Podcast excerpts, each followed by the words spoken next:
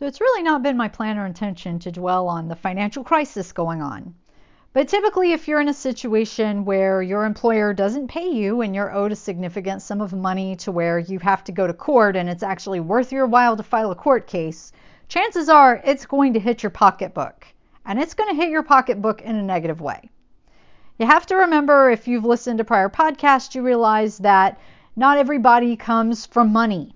And even if you have an advanced level degree, that does not mean you've got a trust fund, a, a credit worthy cosigner, or family to pay for you. Doesn't mean you live in the hometown you grew up in, doesn't mean you've got a whole bunch of friends or you live in a commune or anything like that. No. So, honestly, years and years ago, there's definitely been a lot of stigma regarding public assistance. And I don't know how many of you may be listeners in the United States, but for those of you who aren't, I'll certainly give you a little insight on what that experience is like, sort of how people view it, and things like that. So it kind of seems like lately the stigma around public assistance has changed in the United States, but honestly, I can't say it with certainty, but it does feel like that's one of those positive things of modern modern times. Because way way back in the day, basically it's kind of been perceived and there's been this long notion that if you were on public assistance, you're basically a deadbeat, that you're somebody that has no skills or you're lazy, you're unproductive. There's just been a lot of horrible stereotypes about it. And a lot of people, even if they need it, are very reluctant to apply for it and they feel like if I get it, well, that's me being lazy, that's being incompetent, that's being defective in some way. Like, what's wrong with me? That's how a lot of people perceive it. So I know that in my own experience, I had to get it back in 2015 or so. This was when I was going through a very nasty divorce. I mean, my ex husband literally threw me out. I had very little money to my name. I had my mom who had helped me a little bit, but I literally didn't even have enough money to go rent a place. I was living with complete strangers. I was job hunting like you wouldn't believe, could not find anything suited. And I mean, sorry, when somebody has a certain level of education, when you've gotten a certain level of job experience, when you've done certain things in life, and especially if you've gotten on in years and you're more of an independent person, there are standards. And I think that everybody should have some minimum standards for themselves, one of which being that you're getting paid in a timely fashion in compliance with federal and state labor laws. I think another standard is that you should be treated with respect in the workplace. And I'm referring to basic human being respect, that you're not being asked to work slavery hours or basically being asked to work more than 40 hours a week when you're being given zero ownership interest, you're getting no equity whatsoever or having your schedule be subject to change at any time. I don't think you should have to be on call and basically make nothing whatsoever. That's gross in my opinion. I don't think you should be asked to work off the clock. That's also a violation of labor law, by the way. Just ask Walmart, considering they had a Supreme Court case against them many years ago that said you basically were not allowed to make these employees work off the clock and they had to pay a bunch of money to employees that they put in that position. And it's very funny that I've seen some of these jobs at some of these firms, and it's like, okay, I think I would be treated better at a Walmart. So I'm saying that, and I know Walmart having that whole issue with paying people and not paying them properly for making them work off the clock. It's like saying, wow, if I think that I would be treated better at a Walmart than I would be working at this law firm, that's pretty bad in my book. And in fact, I've had to look at reviews of some of these places and I'm like, yeah, I'm not going to work there. So I actually had an interview that went really well a couple of weeks ago and I'm waiting to hear results and I am praying and I am hoping that I would get this job because this sounds like a place that absolutely would be wonderful for me to work in. It would be my opportunity to get to do immigration law again, which I basically got cheated out of in the firm that I worked at before the one that stole a bunch of money from me. So I'm here praying, hoping that would solve so many problems. It would just help in so many ways. It would make me feel useful again. But still trying to plug on. I'm trying to not focus on negativity. I'm trying not to dwell on things. And in the interim, I actually heard from the state on my public assistance case that I applied for back before Thanksgiving. I got approved for it. So I found, okay, so I have all this money and food stamps. I have this money in cash. And I actually already had a card because I've had Medicaid for quite some time. And this goes back to the days of 2015 when I applied for public assistance. And one thing, and I'm not going to tell you every single strategy in the world, but I feel like a lot of people should be aware of this because I know that I had to research some of this stuff and figure it out. But for one thing, I had to go to a job center for part of this. There was a whole involved process, and I'll try to tell a little bit about it but condense it because I don't want this to be a long, long podcast. It could end up crazy long if I did that. But anyhow, in 2015, I was dealing with all kinds of stuff. I was pretty much at a point where I had gone to somebody else's apartment, basically the guy I call Coney Island guy. I was staying with him. And I was realizing this guy was not respectful when it came to food, like he was eating my food without permission, and that just annoys the hell out of me, drives me nuts. I'm not one of those people that's into communal food sharing unless that's your boyfriend or that's your husband or that's some other significant other. Like if I was a lesbian, then it'd be like my girlfriend, my wife, whoever. But I'm like, unless you actually have a relationship that you consented to, I don't think you should get to eat other people's food. Like I don't think your roommate who and in my case most of my roommates were not friends with me. They weren't people that I chose to live with. It was more like, okay, I'm just trying to deal with my financial house and I'm trying to be someplace that's in a reasonably safe neighborhood where things are reasonably clean. There's obviously things available to me like the shower works, the stove works, the oven works, things like that. So I feel like in those situations, it's like, okay, I should not have to share my food with you. And you sure as hell don't get to take my food when you didn't even ask me first. So in my situation, it turned out that this guy I discovered was eating food that I was using this money that I think my mom had given me money or I got food or something like that, and this guy was eating my food, and I was just infuriated. So, uh, combined with that, along with the fact that my ex husband had the nerve to ask me for alimony, despite the fact that he had a union job and was in management by that point, so he wasn't going to lose his job unless every single person in the level and the multiple levels below him were gone. He had the nerve to ask me for alimony while meanwhile I'm part of this company that's unfinanced and basically have no money coming in whatsoever. So it's like, okay, it's time for me to see about getting public assistance for two different reasons need and strategy. So, one thing you should know is that if you're going through a divorce and your spouse has asked you for alimony, well, if they have even a dime to their names and they're not sitting in jail someplace or completely insolvent, if somebody goes on public assistance, well, the other spouse is going to have to pay something in alimony.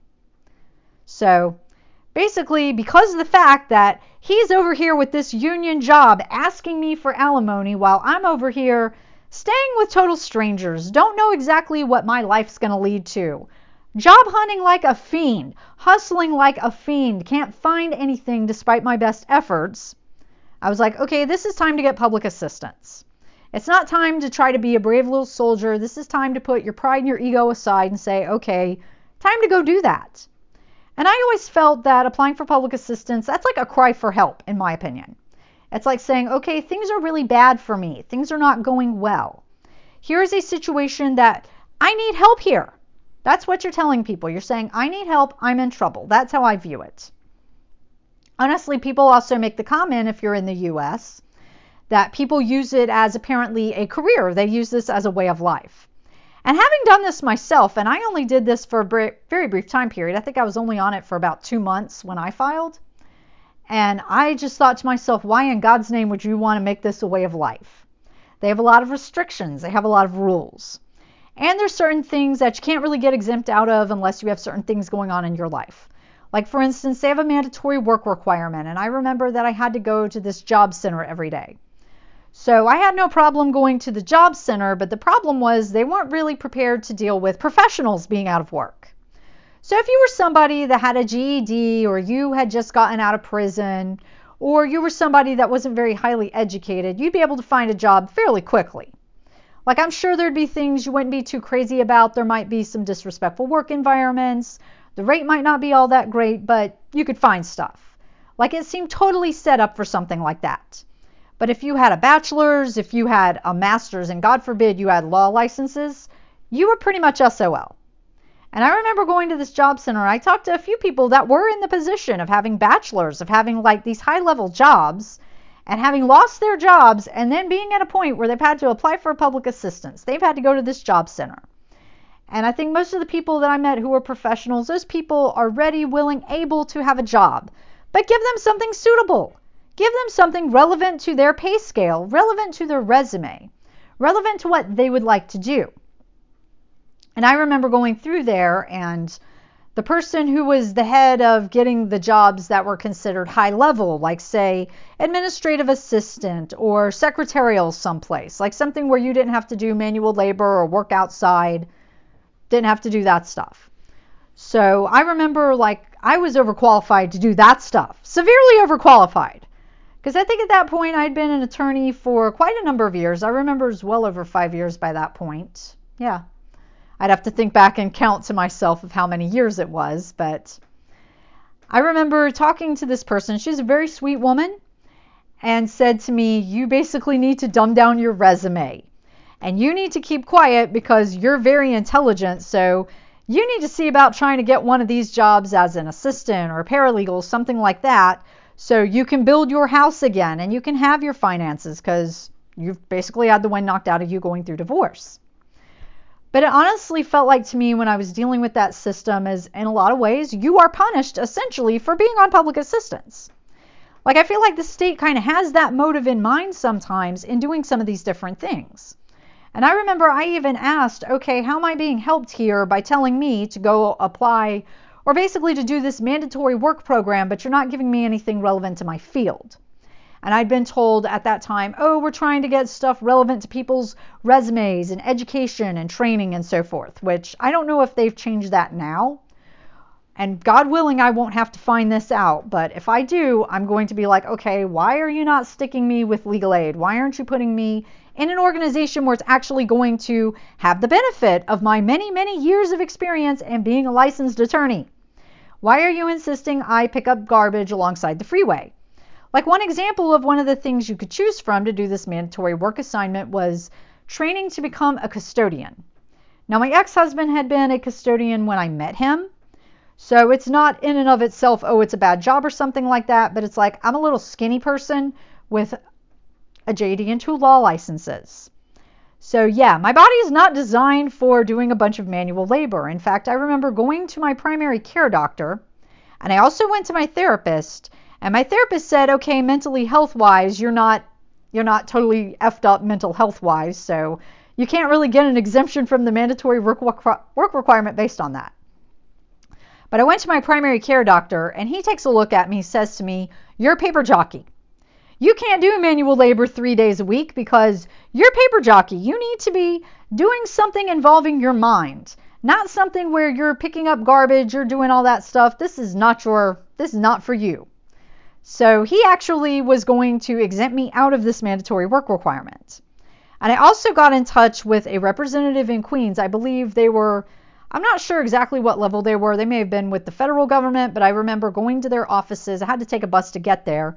And they were like, yeah, that makes no sense if we're talking about the lawyer accessibility gap and you're here on public assistance, but they don't want you to do anything and they're not trying to find you anything related to your field related to your profession to actually help with this attorney accessibility gap, but instead you're going to be, they want you to see about cleaning up trash, working outside, doing some kind of menial task that's not helping you and is in fact degrading your resume, degrading your positioning, degrading your ability to network.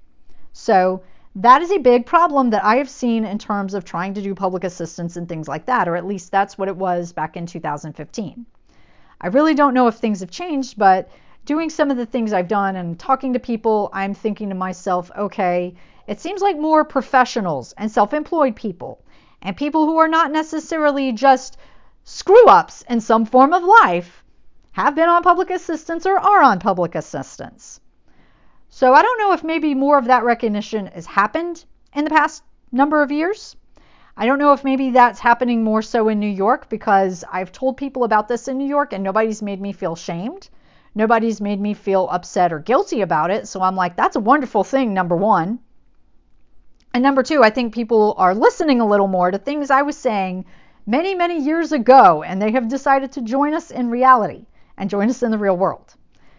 So, in the meantime, uh, having gotten this assistance, I'm like, okay, I need to go get some groceries. And I kind of felt like I don't want to put all this on a credit card. So, kind of a fortuitous event that I got that. So, I'm like, now, okay, I can do some stuff. I can have like a nice birthday outing for myself.